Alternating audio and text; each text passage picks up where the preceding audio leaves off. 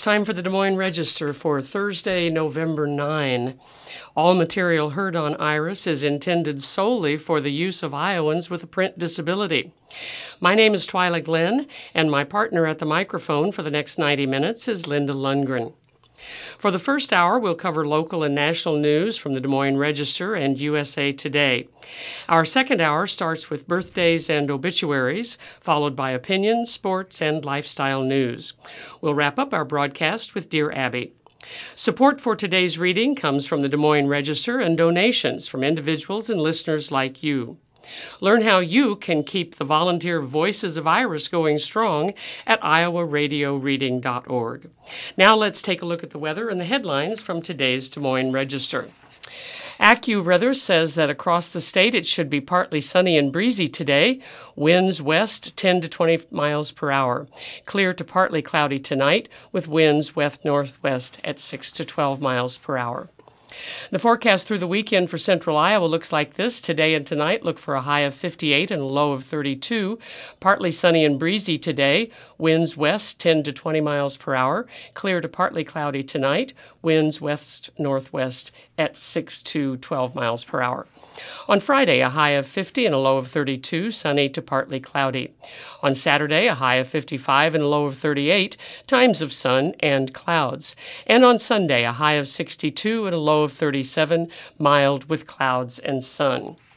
Looking at recent precipitation in the 24 hours ending 4 p.m. Wednesday, there was zero precipitation. The month to date, we've had zero against a normal of 57 hundredths of an inch. Our year to date has been 23.13 inches against a normal of 33.63 inches. And last year to date, we had had 28.20 inches. Sunrise was at 6:56 this morning. Sunset tonight 5:01 p.m.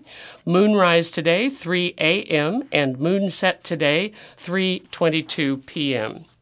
Turning now to the headlines on the front page section of the Des Moines Register, Polk's $350 million airport bond issue is approved. Victory is sweet, says Boesen, who was voted Des Moines' first female mayor. And Demo- the Democrats have a good day at the polls. Now, here with the first story is Linda. Well, I'll read the article about the uh, Des Moines mayor. Um, Boesen was voted, voted Des Moines' first female mayor. Connie Boesen has won the Des Moines mayor's race and will become the first woman to hold the capital city's top spot. Following a months long and at moments contentious campaign, Des Moines City Council at large representative Boesen, 72, edged out fellow council member Josh Mandelbaum with 723 votes separating the two, according to unofficial results. She will replace Des Moines' longest serving mayor, Frank Cownie, who was 75 and who did not seek re election. Unofficial results show Boesen earned 48% of the votes, while Mandelbaum got 46%. Denver Foote, 27, a cosmetologist and activist, earned 3% of the votes. Security guard and musician Chris W. Von Arx, 28, got 2%. Boesen, who ran on issues such as economic development, public safety, and education, celebrated her win among about 100 family and friends Tuesday night at Chuck's Restaurant on 6th Avenue in the Highland Park neighborhood. A Des Moines staple known for its thin crust pizza, it's a spot that Boesen says has become a tradition as a place to celebrate election victories. As results rolled in, relatives, friends, and former coworkers sat at different tables or stood mingling and waiting in one of the restaurant's back rooms. A large banner hung on one of the amber colored walls that read Des Moines' first woman mayor, Connie Boesen. Community leaders such as at large City Council member Carl Voss and Iowa State Representative Ako Abdul Samad made appearances. In a room next door, Boesen's campaign manager, Sam Roker, Former City Council member Christine Hensley, Boesen's husband, Ted Boesen, and Polk County Supervisor Angela Conley huddled around a laptop, refreshing results and discussing precincts being reported. Dressed in a red blazer, Boesen roamed between both rooms, socializing with supporters and checking in with her sisters. Cheers from both rooms erupted shortly before 9 p.m. as Boesen greeted her supporters. Victory is sweet, Boesen said in her speech.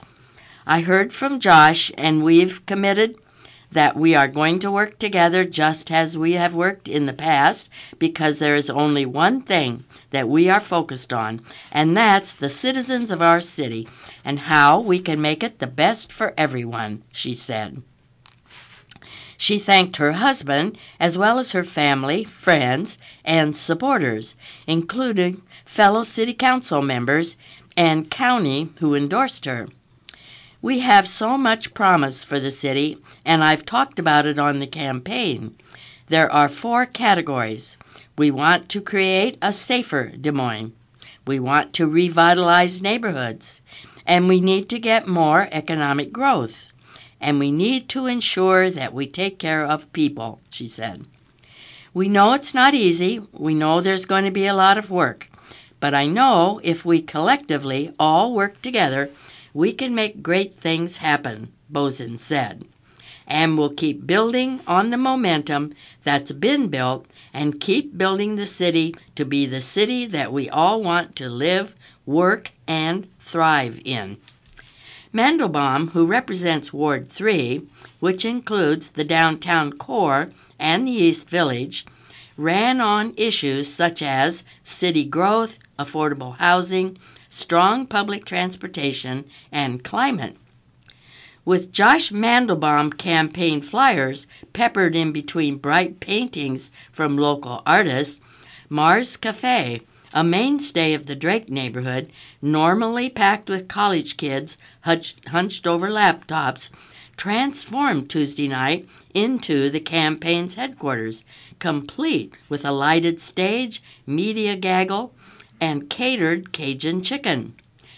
Mandelbaum, 44, voted early, so he spent his day door knocking, dropping by East Side houses with bilingual literature in the mid afternoon. His campaign said he had knocked on doors in every ward and planned to keep knocking doors until polls closed at 8 p.m. Nearly a hundred people had come and gone from the cafe throughout the night, but about 50 people stayed to hear Mandelbaum concede just after 9 p.m. Mandelbaum entered from the back of the store, shaking hands and getting encouraging words from his supporters as he and his family made their way to the makeshift stage. A few minutes ago, I called Mayor elect Boesen to congratulate her on a hard fought race. She ran a tough race. I know she cares tremendously about this community, he said.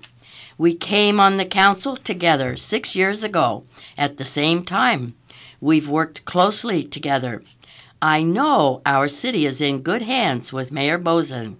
I want to congratulate her and I look forward to working with her.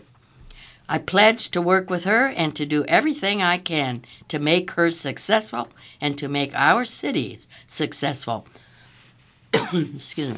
Foote, who uses they them pronouns, ran on issues such as public transit accessibility, pedestrian friendly neighborhoods, climate change, and the housing crisis. Von Arx said he wanted to lower property taxes, solve the homeless crisis and crime, and make city living more affordable. Von Arx, who filed paperwork for mayor weeks ahead of the deadline, was largely absent from the race. Boesen was elected to serve as the City Council's at large representative in 2017 and was previously on the Des Moines School Board for 14 years.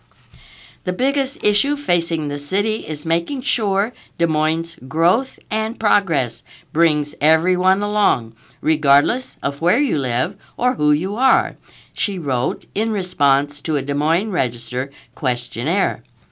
She said she'd address the challenge through economic development, including investment in small businesses and working with large employers to bring more jobs to Des Moines. Often drawing from her East Side origins and experience on the school board during the campaign, Boesen said she wants to tackle livability issues and public safety and fight for high quality public schools. After all, it was her first love, education, that drove her to run for city council in the first place, she said. The council lacked a strong voice supporting schools, she previously told the Register. Boesen graduated from East High School and attended Grandview University and Des Moines Area Community College. She was born and raised in Des Moines and runs the Appalicious and the Salad Bowl concession stands at the Iowa State Fair. Vicki Agee, who came to Boesen's party with her husband, Doug Agee, said she worked with Boesen at the former Younkers department store downtown. She's a very hard-working woman, Agee said of Boesen. I'm very proud of her. When asked why Boesen was right for the role of mayor, Agee said, Well, one thing I think, we need a woman as mayor. I think she'll try to get a lot done. She's done that in every job that she's had so far. Polk's $350 million airport bond issue is approved. Voters sided with Des Moines International Airport on Tuesday, authorizing Polk County to issue up to $350 million in bonds for the airport's terminal expansion project. The vote was 80% in favor, according to unofficial results. The county supervisors in August approved the Des Moines Airport Authority's request to put the bond issue on the November ballot. The proceeds from the sale of the bonds will help fund the first phase of construction, replacing the existing terminal, which airport officials say is no longer adequate as passenger traffic sets record highs. The authority could have issued its own aviation revenue bonds, but it asked voters instead to give their okay so the county could issue lower interest general obligation bonds. The decision is expected to save the airport nearly $76 million. The positive outcome of this election exemplifies the shared vision of our community for a thriving and vibrant airport, Airport Executive Director Kevin Foley said in a news release. We are eager to move forward with this financial support, and we are committed to using these funds wisely to enhance the travel experience and expand our airport services. Foley has previously said the airport is prepared to pay back the total amount and the loan will not increase property taxes. According to Assistant Executive Director Brian Mulcahy, the airport already has about $100 million on hand with no other debts. The airport authority voted over the summer to set the budget for the first phase of the new terminal at $445.4 million. The terminal will have 17 gates plus eight remote aircraft parking spots to accommodate rising passenger traffic, up from the current 12 gates. The check in, baggage claim, and security checkpoints will be built to support 4 million annual passengers as compared to 2019's 2.9 million, a record the airport is on pace to break this year as it tallies unprecedented monthly traffic. Construction of the terminal will begin in April of 2024. We believe this victory is a testament to the strong partnership between the Des Moines Airport Authority and the community it serves. We are excited about the possibilities that lie ahead. Jake Christensen, Airport Authority Chair and President of Christensen Development, said in a statement. A study will kick off, likely in January, to assure the airport is prepared to pay back the debt. It will take two to three months to complete, said Timothy Oswald, a public finance specialist with the consulting firm Piper Sandler, which assists Polk County with bond issues. After that, a loan agreement will be drawn up. The bonds could go on sale as early as next summer. The first round of bonds would amount to $100 million, with a second sale scheduled in 2025 to meet the remaining cost of 200 million to 250 million. The airport considered alternative funding mechanisms, including a public private partnership. However, it would have had to give up an operating asset to pay an investor, such as its parking franchise. And then our uh, third article on the front page Dems have a good day at polls. Elections might offer insight into 2024 battles. Tuesday's off year elections offered a wide glimpse into the minds of Americans ahead of the consequential 2024 elections, with major bellwether elections for key issues such as abortion rights and how Republicans and Democrats will fare on the national stage next year. Democrats saw major victories in red states as Ohio voters approved an amendment enshrining abortion rights into the state's constitution, and Democratic incumbent Kentucky Governor Andy Beshear secured reelection. So here are the three biggest takeaways from last night's prelude of the 2024 elections. A win for abortion rights in Ohio Abortion rights advocates saw a massive victory Tuesday night after Ohio voters approved a ballot measure to enshrine abortion rights into the state constitution. The measure, called Issue 1 on the ballot, guarantees abortion access up until the point of viability, typically around 24 weeks gestation. Abortion is still permitted afterward in cases to save the life or protect the health of the pregnant patient. The efforts to protect abortion rights in the Buckeye State garnered significant attention after Ohio voters rejected a Republican backed proposal in August that would have made it more difficult to alter the state's constitution. The pro- proposal, which would have raised the threshold to amending the Constitution from 50% to 60%, was brought forth in advance of the abortion vote in a bid to restrict abortion rights. But voters soundly rejected the measure, foreshadowing Tuesday night's win for supporters of abortion rights. Activists hope the victory is a positive sign for similar 2024 ballot measures to strengthen abortion access slated in more left leaning states. And Beshear defeats Trump backed Cameron in Kentucky. Kentucky's Democratic Governor Andy Beshear fended off a challenge Tuesday from Trump backed opponent Daniel Cameron, winning praise from Democrats who view his victory in the ruby red state as a potential proxy for the 2024 presidential election. Since 2003, Kentucky's gubernatorial races have been a consistent bellwether for presidential elections, and Democrats are hoping the trend will hold in 2024. Beshear, who is among the most popular governors in the country, leaned heavily into key Democratic issues during the campaign, including abortion rights and Biden's achievements on jobs and infrastructure. Described by his Republican, Republican opponent as a, quote, nice enough guy, Beshear's popularity has also been attributed to his down to earth temperament, a characteristic voters similarly ascribed to Biden in the 2020 presidential election. Meanwhile, some Republican leaders warned that Cameron's loss could be another sign of Trump's weaknesses with voters. Former New Jersey Governor Chris Christie, who is challenging Trump in the 2024 primary race, called the defeat another loss for Trump. One of Central Park 5 wins New York City Council seat. Yusef Salaam will be a member of the New York City Council.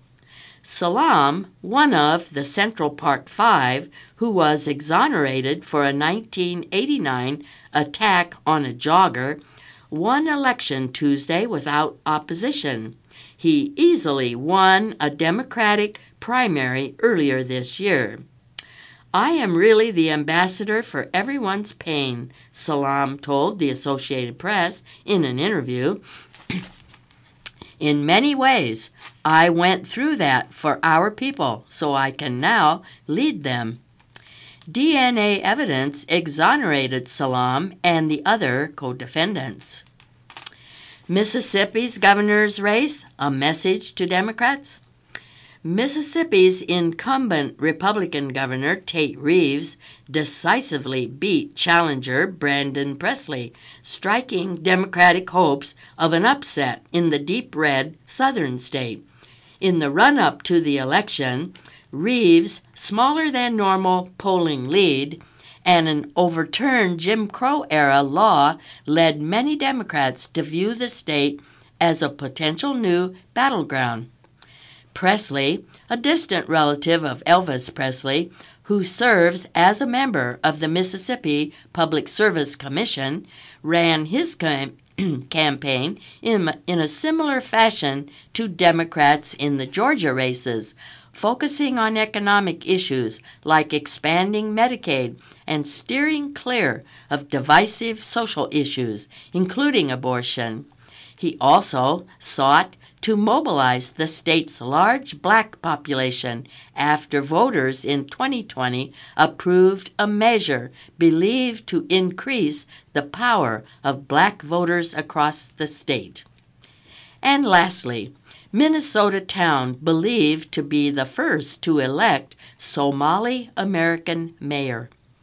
A suburban Minneapolis town became what is believed to be the first in the U.S.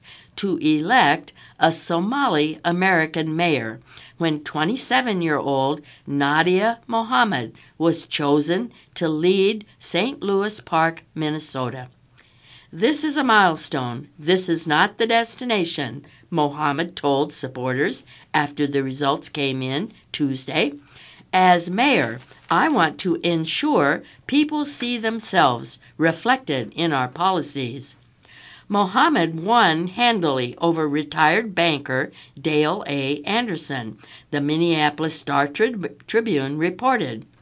She had served on the city council since she was elected at age 23 in 2019.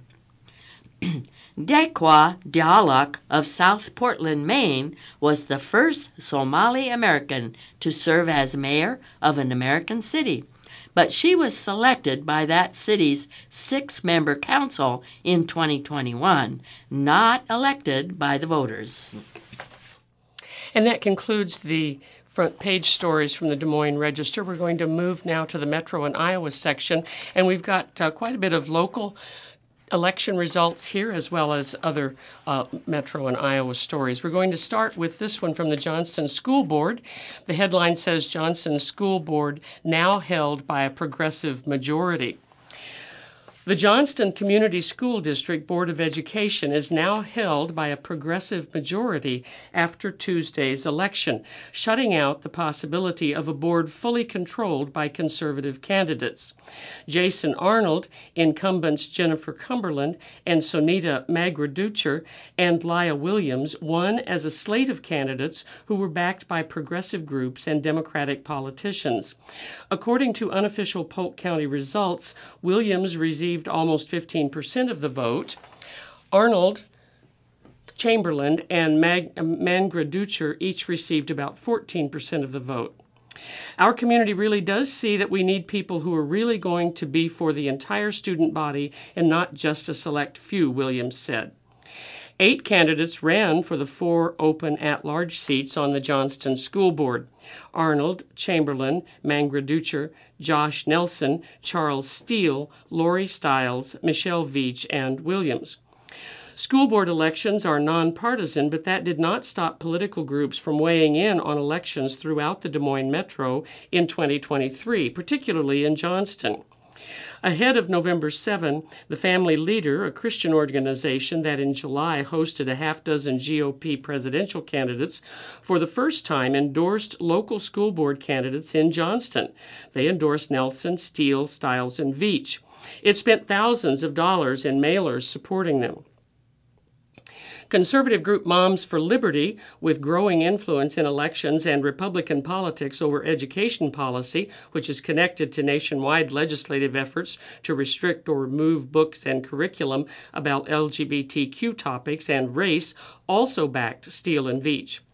Meanwhile, One Iowa Action, which advocates for LGBTQ Iowans, also endorsed for the first time. They backed Arnold, Mangra Dutcher, and Williams. The Johnston School Board election led the Des Moines Metro in fundraising for school board candidates. The eight candidates' campaigns together drew in more than $63,300, including more than $57,000 in cash contributions, more than a third of all the funds raised by candidates in 11 metro districts. The new slate of candidates prevented a conservative majority on the school board. The existing three members who were elected in 2021 were backed by a conservative group called 1776 Action.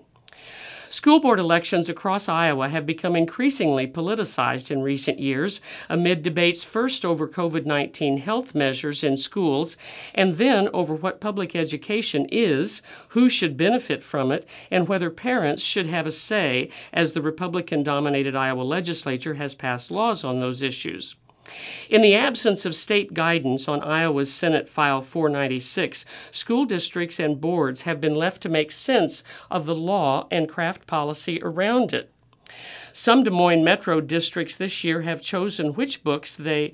This uh, this article doesn't actually say that. The antecedent to that Senate File 496 is a, a law uh, regarding uh, books that can and can't be uh, removed from schools. So let me uh, go back and start this uh, paragraph over.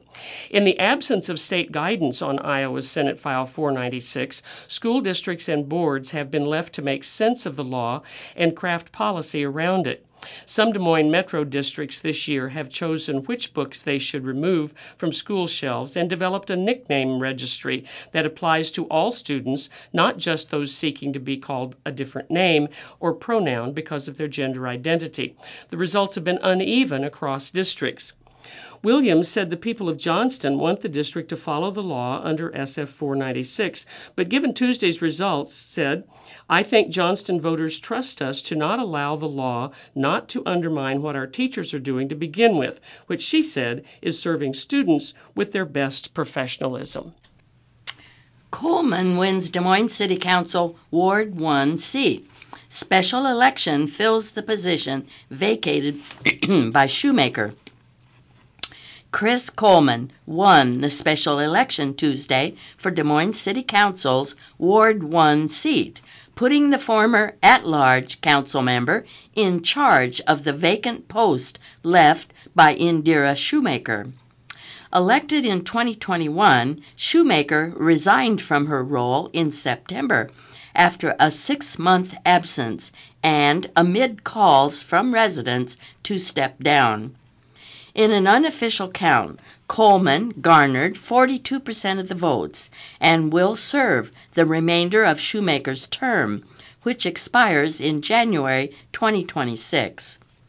Candidate Rob Barron trailed Coleman, gaining roughly 33% of the votes, followed by challengers Kathy Helstern and R.J. Miller, both of whom received about 7%. Rosemarie Smith acquired 4% of the votes, while Dennis McCullough secured 2%. Coleman said Tuesday he is, quote, humbled by the voters' decision and excited to serve Ward 1. The ward, he says, he was born in, grew up in, and raised his children in. It's something I've never been able to do before, said Coleman, who previously served on the Des Moines City Council for five terms before retiring in 2019. We have so many great things on the horizon, and I'm thrilled to be a part of it and champion on it. Oh, I'm sorry, champion it. At most, as most people know, we've had absent leadership, and we have a lot of things on the docket that we need to get at, he said. I'm going to start in the morning. Sheumaker, a prominent Des Moines activist, made history in 2021 as the youngest person elected to the council. Sheumaker was 27 when she launched her campaign and ran on a platform to defund the police ousting longtime incumbent Bill Gray. But Sheumaker's chronic absences from the council have caused tension between her and her ward constituents and colleagues. In April, Sheumaker's father told the register his daughter had been hospitalized but declined to say why or for how long. Sheumaker has not responded to repeated requests for comment on her resignation. The council was faced with a decision to appoint someone to fill the vacancy or hold a special election. The council chose the latter, and Coleman was among the to- total six candidates vying for Sheumaker's seat. A seventh candidate, Kimberly Strope Bogus, suspended her campaign just days before the November 7th election. The Ankeny School Board flips progressive.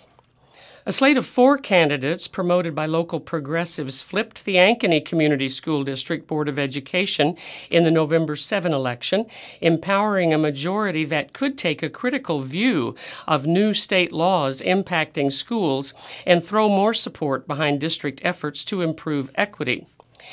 Eight candidates ran for four open seats on the board with a four year term, while two candidates ran for one seat with a two year term following a vacancy. Incumbent Katie Clays, Shelley Northway, Stephanie Gott, and Amber Romans won the four seats with a four year term. Clays received 16% of the vote, Northway had 16%, Gott had 14%, and Romans had 14%, according to unofficial Polk County results. The candidates defeated incumbents Ryan Weldon and Joshua Palick and newcomers Nick Bourne and Christian Holtz. Weldon received 13% of the vote, Palick had 13%, Bourne had 12%, and Holtz, who suspended his campaign in October, had 1%. Incumbent Amy Tagliarini won the seat with the two year term with 55% of the vote, defeating Amy Guidry, who received 45%, according to unofficial Polk County results. School board elections are nonpartisan, but Ankeny school elections have stood out in recent years for their politicization, and several organizations across the political spectrum and local elected officials weighed in on the race. Some outside groups spent thousands of dollars on their preferred candidates in Ankeny and in suburban districts across the Des Moines metro. Clays, Northway, Romans, and Tagliarini were promoted by local Democrats and progressive groups, while local Republicans promoted Gott, Weldon, Palick, Bourne, and Guidry. Gott, who was endorsed by the teachers union alongside Northway, Clays, Bourne, and Tagliarini, told the Des Moines Register in a text on Wednesday morning that she is grateful to everyone who supported her and is looking forward to working with the other six members of the school board. In a phone call Tuesday night, Northway thanked everyone who supported her campaign and said she could not have won without them believing in her. The message is Ankeny now has hope, Northway said. She said that means hope for LGBTQ students, for books, for teachers, and for the district itself. Northway was the top fundraiser out of 72 Des Moines Metro School Board candidates the register analyzed. She raised more than $18,000 in cash donations, more than any candidate raised in the 2021 Ankeny School Board election. Transparency and candidates' willingness to engage with voters on the record emerged as an issue during the campaign after the five candidates promoted by Republicans did not appear at a forum hosted by two nonprofit groups. Most said they had scheduling conflicts. Ankeny schools have been a hotbed for fiery headlines and political tension in recent years over issues such as COVID 19 policies and unauthorized student led after school drag show, contentious teacher and staff contract negotiations, and the board's rejection in April 4 to 3 the board's rejection in an April 4 to 3 decision of the superintendent's recommendation to create a new specialist position focusing on equity and student performance. Incumbent Aaron Johnson, who was appointed to fill a vacancy, did not run in the election. Iowa Board of Regents to consider report on university diversity, equity, inclusion programs.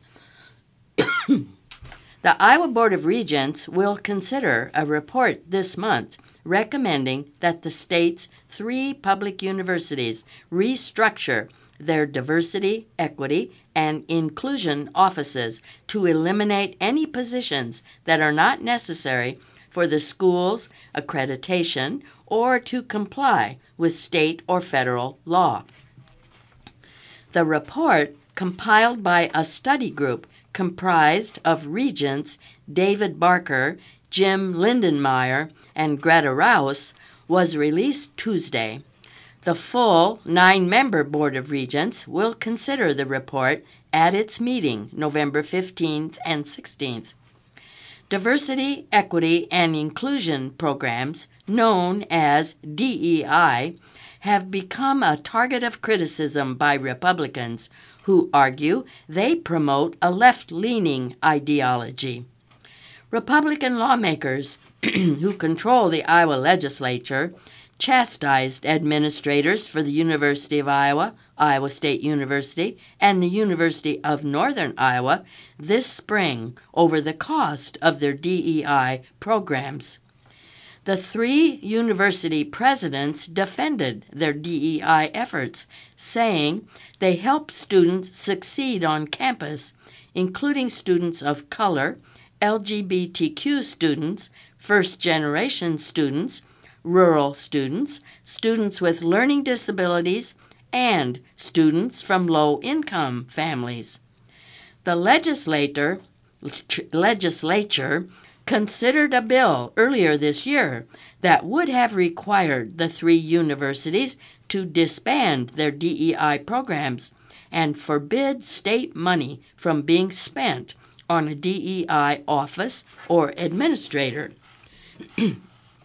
that bill did not pass, but Board of Regents President Michael Richards directed the universities in March to pause the implementation of any new DEI programs.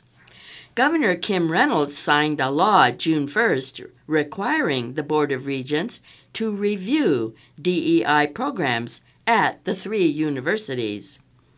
The report released Tuesday contains several recommendations for the University of Iowa, I- Iowa State University, and the University of Northern Iowa in addition to restructuring any central university wide DEI offices to eliminate functions that are not necessary for accreditation or to comply with the law, the report also says the three public universities should adjust or eliminate any DEI focused positions not necessary for legal compliance or accreditation.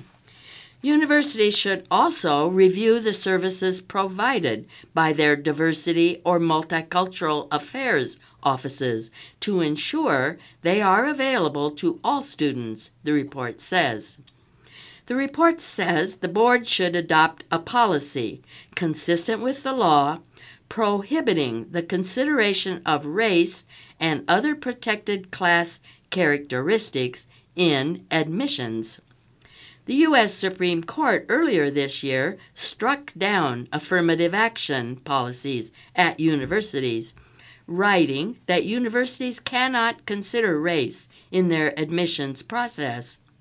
Iowa's public universities rely on the Regent Administration Index for applications, which does not consider race or gender.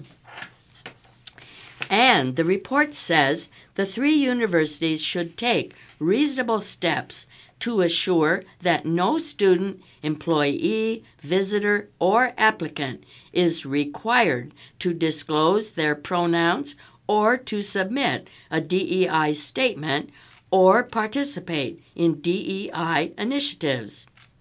It also suggests standardizing annual employee guidance for separating personal political advocacy from university business. And it recommends the universities explore recruitment strategies to attract a diversity of intellectual and philosophical perspective among faculty and staff job applicants. Efforts to promote diversity and inclusion on campus will continue in certain areas to comply with the law, maintain universities' accreditation, and to continue participating in NCAA athletics. The report noted that the state's public universities are required to comply with state and federal civil rights laws that prohibit discrimination in hiring or other programs based on race, sex, age, disability, or other protected classes. The NCAA also requires Division I schools to promote diversity and inclusion in athletics events, hiring and coaching, which includes completing an equity, diversity, and inclusion review every four years. And the report noted that some specific requirements that have been associated with DEI may be necessary to maintain the university's accreditation and eligibility for state and federal grants and financial aid programs. Continuing now with stories in the Metro and Iowa section, the U.S. House censures Tlaib over Israel and Palestine remarks. This is Dateline Washington. The House voted Tuesday night to censure the only Palestinian American in Congress, Representative Rashida Tlaib, a Democrat from Michigan, over her remarks on the Israel Hamas war. The move to censure Tlaib in a resolution introduced by Representative Mitch McCormick, a Republican of Georgia, was approved in the House by a vote of 234 to 188. Most House Republicans voted in favor of the measures, along with a handful of House Democrats. Representative Brad Schneider, a Democrat of Illinois who is Jewish and one of the Democrats who voted for to censure Tlaib, said the resolution was not perfect in its language or form in a statement, but he said he thought there was no other recourse but to vote censure for her.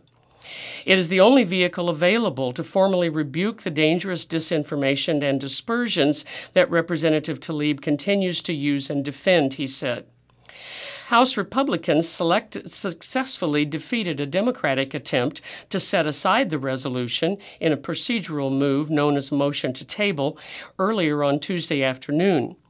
Following the motion to table, Tlaib, surrounded by her fellow progressive colleagues, delivered an impassioned speech on the House floor while holding back tears. I can't believe I have to say this, but Palestinian people are not disposable. We are human beings, Tlaib said Tuesday afternoon, holding up a framed picture of her grandmother. Just like my grandmother, like all Palestinians who just want to live her life with the freedom and human dignity we are all deserved, she said.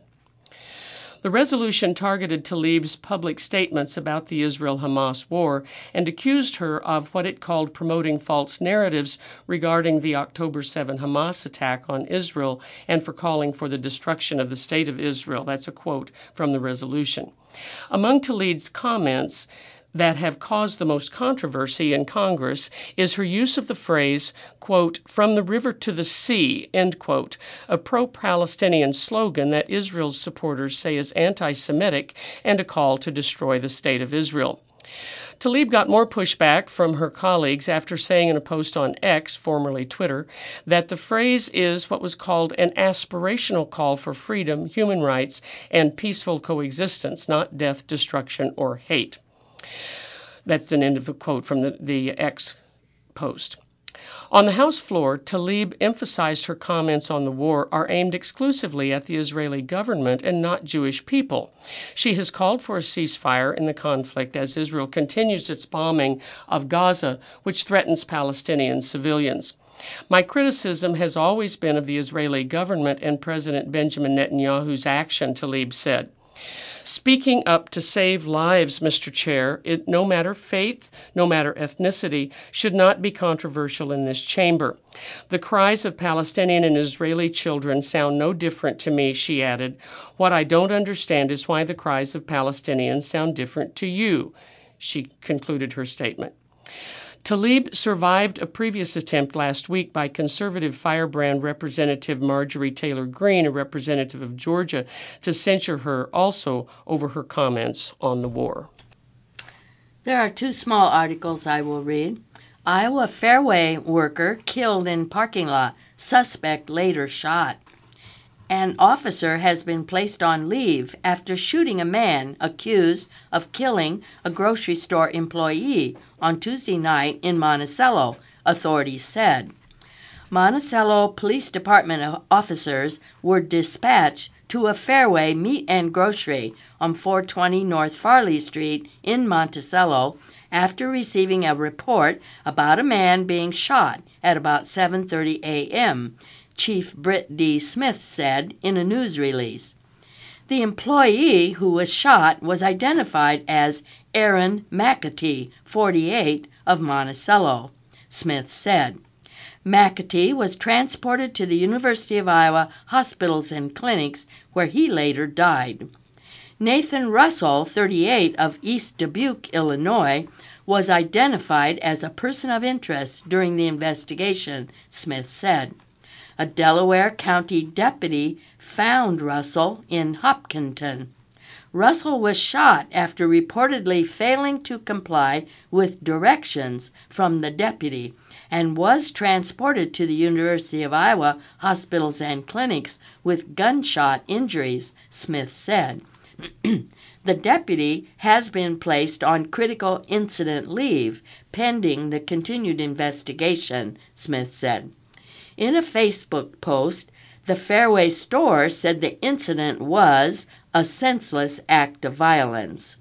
We are grateful for how local authorities are handling this situation, it said. We have corporate office team members on site assisting the police and supporting our employees. The store was closed Tuesday.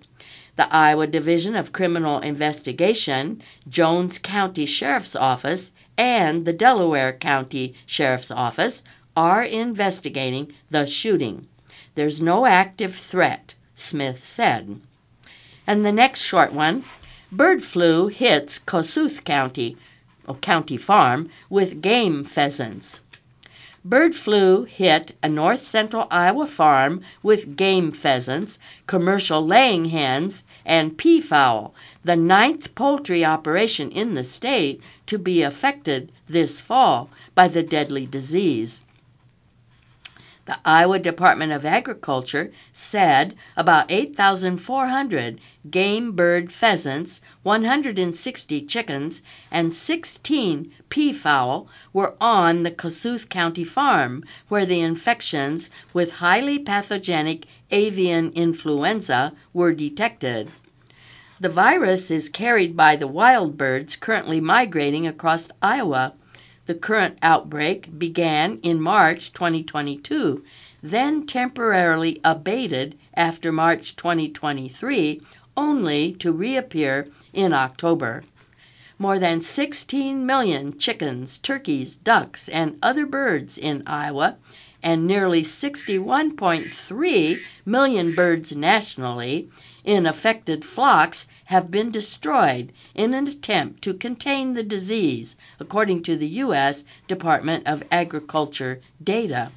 The U.S. Centers for Disease Control and Prevention says the recent infections in birds do not present a public health concern and it remains safe to eat poultry products.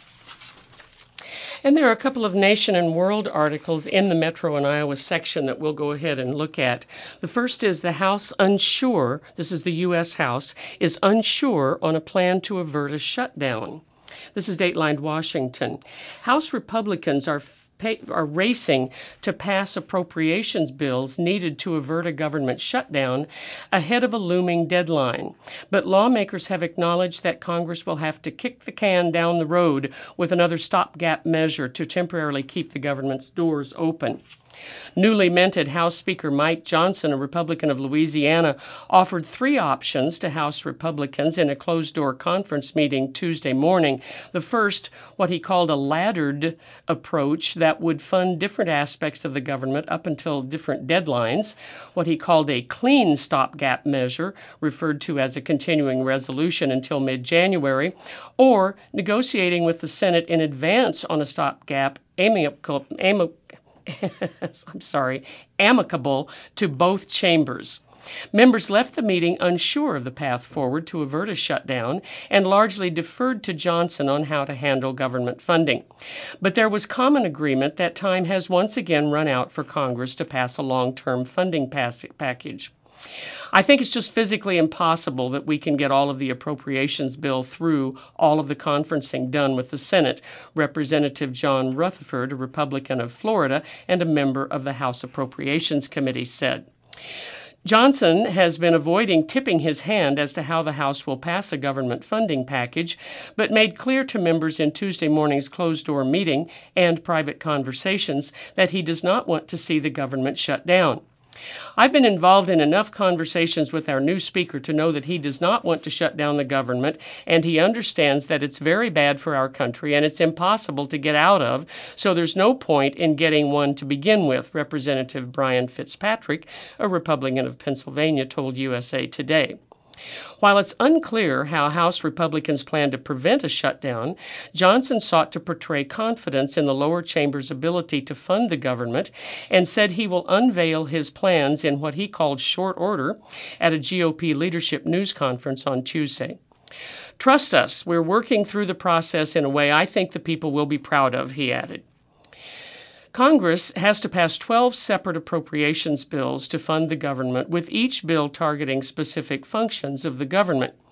The House has passed seven bills, while the Senate passed three in one single package known as a minibus. I suppose that's opposed to an omnibus bill that covers everything. A shutdown was successfully averted in the waning hours before the deadline in September with a clean continuing resolution that kept government funding at current levels, much to the dismay of more conservative lawmakers adamant back then that any funding package contained cuts. I don't think a clean continuing resolution is going to be something that a lot of us could say that we could support. Representative Chip Roy, a Republican of Texas and a member of the ultra conservative House Freedom Caucus, said on Monday, already appearing to rule out his vote for a clean stopgap measure. But with nine days left until a shutdown, even hard right members have begun to recognize that the most likely option to avert a shutdown would be a clean continuing resolution. One House conservative, Representative Andy Ogles, a representative, a Republican from Tennessee, who is staunchly against clean stopgaps, told USA Today that he would consider supporting one on the floor, even if it did not have any cuts, but something to take home to the district, such as border security. A clean continuing resolution would almost certainly lose a handful of Republican votes, a dangerous prospect in the lower chamber where the GOP controls the House with a razor thin majority. To offset those votes, Representative Thomas Massie, a Republican of Kentucky, suggested attaching a policy provision amicable to some Democrats and to the Senate but underscoring the uncertainty surrounding any government plan. When asked as to what that policy provision could be, Massie shrugged and said, I don't know. Other conservative GOP members, with a sizable number coming from the ultra conservative House Freedom Caucus, are pushing for the novel laddered approach. Such a measure would fund each of the 12 appropriation bills until different deadlines. The laddered stopgap presented behind closed doors would fund four bills until mid December and the remaining eight bills until mid January. The proposal has drawn mockery from House Democrats and confusion from other House Republicans who say the laddered approach is too convoluted. Sounds overly complicated, Fitzpatrick said of the laddered proposal. Fitzpatrick added that he thinks Congress should keep it simple because we have to fund the government, he said. Will skipping debates catch up to Trump? 2016 no show in Iowa resulted in a caucus loss. And this comes from Miami. There's little doubt that Donald Trump has benefited from skipping the Republican presidential debates, so far at least. The price for ignoring upcoming face offs in Iowa and New Hampshire has yet to be calculated. While the former president counter programmed Wednesday's third debate in Miami, he planned a campaign rally in nearby Hialeah, Florida. Trump is also calling on the Republican National Committee to cancel future debates, sparing him the decision of whether to attend those high profile events. It is time for the Republican establishment to stop wasting time and money trying to push weak RINOs and never Trumpers that nobody wants on the ballot, the GOP frontrunner said, using an acronym for Republicans in Name Only during a Florida Freedom Summit last weekend. Don't bet on the Republican National Committee heeding Trump's call. It has already scheduled the next face off excuse me, for December 6th in Tuscaloosa, Alabama. Republicans are also planning to hold two debates in January before both the Iowa caucuses and the New Hampshire primary, the first two delegate contests on the Republican calendar. That means those debates will be harder to reject for Trump, who paid a huge price for skipping an Iowa debate in 2016. Trump's refusal to debate is part of an overall strategy to cast himself as the inevitable nominee. He has repeatedly called on other candidates to drop out and asked donors to stop giving his challengers money, saying the funds should be used in the campaign against President Joe Biden and the Democrats. In his weekend speech in Florida, Trump said at one point that, quote, people don't want debates. At another point, why would I do a debate? Trump and his allies say there's no reason for him to share a debate stage with a pool of struggling also rans he is not inclined to debate other Republicans, especially if he has a big lead in the polls. And he does. After all, his strategy is working.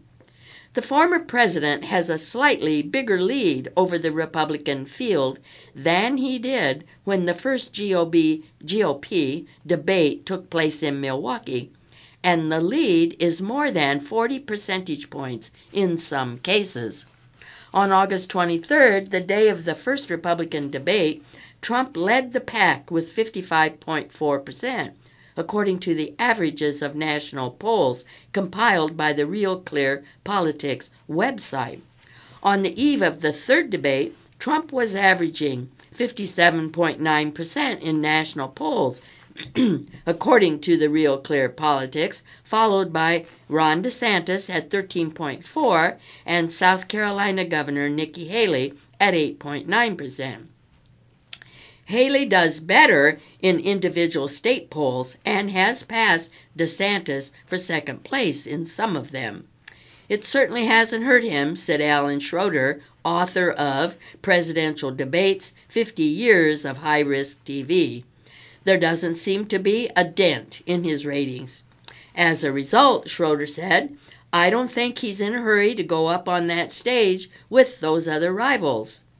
A recent Des Moines Register NBC News Mediacom poll showed that 57% of likely Iowa Republican caucus goers weren't bothered by Trump's absence from the debates. However, the Iowa poll also found that 42% of respondents said Trump should participate in at least one debate before the Iowa caucuses January 8 of January 15th.